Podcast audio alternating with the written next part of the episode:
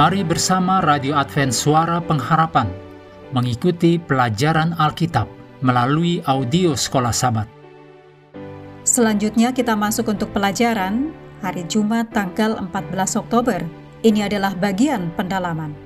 Mari kita mulai dengan doa singkat yang didasarkan dari Amsal 19 ayat 22. Sifat yang diinginkan pada seseorang ialah kesetiaannya lebih baik orang miskin daripada seorang pembohong. Amin.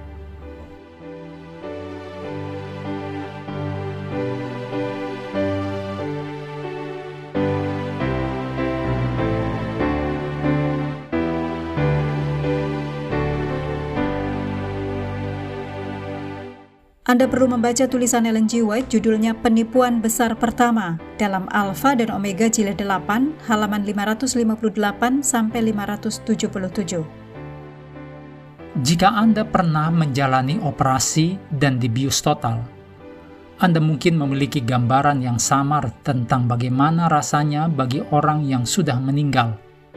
Tetapi meskipun demikian, ketika di bawah pengaruh anestesi atau bius, otak Anda masih berfungsi. Bayangkan bagaimana jadinya bagi orang mati ketika semua fungsi otak semuanya telah berhenti total. Pengalaman mereka dalam kematian kemudian adalah untuk menutup mata mereka dan sejauh menyangkut setiap orang mati yang pernah hidup. Hal berikutnya yang akan mereka ketahui adalah kedatangan Yesus kedua kali atau kedatangan Yesus setelah seribu tahun atau milenium. Anda boleh lihat dalam Wahyu 20 ayat 7 sampai 15. Berikut ini kutipan dari Ellen G. White, Alpha dan Omega Jilid 8 halaman 567. Jika benar bahwa jiwa semua orang langsung pergi ke surga pada saat meninggal, maka lebih baiklah kita mati daripada hidup banyak orang dengan kepercayaan ini yang mengakhiri hidup mereka. Jika dilanda kesusahan, kebingungan, dan kekecewaan, nampaknya cara yang paling mudah ialah mengakhiri hidup ini dan naik ke tempat kebahagiaan sempurna di dunia yang kekal. Selanjutnya, di halaman 549 dan 550 dikatakan, Di mana pun di dalam Alkitab tidak didapati kalimat yang menyatakan bahwa orang-orang benar menerima upah mereka, atau orang-orang jahat menerima hukuman mereka pada waktu meninggal. Para bapa dan nabi tidak meninggalkan jaminan seperti itu.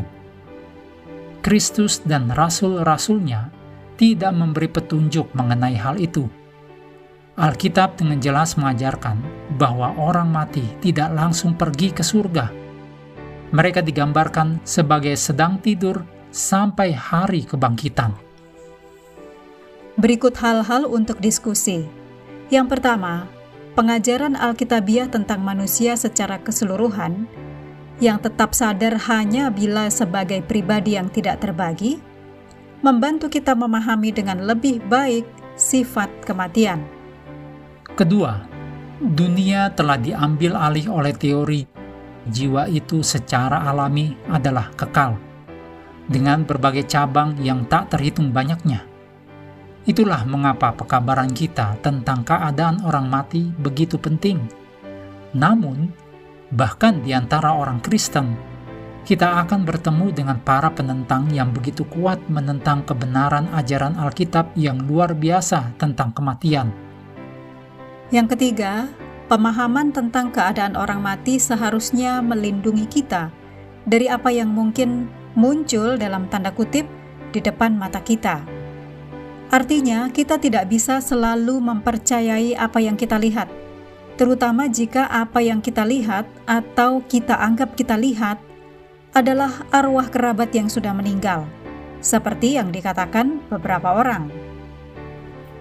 Mengakhiri pelajaran hari ini, mari kembali kepada ayat hafalan kita, Kejadian 2 ayat 7. Ketika itulah Tuhan Allah membentuk manusia itu dari debu tanah dan menghembuskan nafas hidup ke dalam hidungnya. Demikianlah manusia itu menjadi makhluk yang hidup. Hendaklah kita terus tekun mengambil waktu bersekutu dengan Tuhan setiap hari bersama dengan seluruh anggota keluarga. Baik melalui renungan harian pelajaran sekolah sahabat juga bacaan Alkitab sedunia, percayalah kepada nabi-nabinya. Yang untuk hari ini melanjutkan dari 2 Samuel pasal yang ketujuh. Tuhan memberkati kita semua.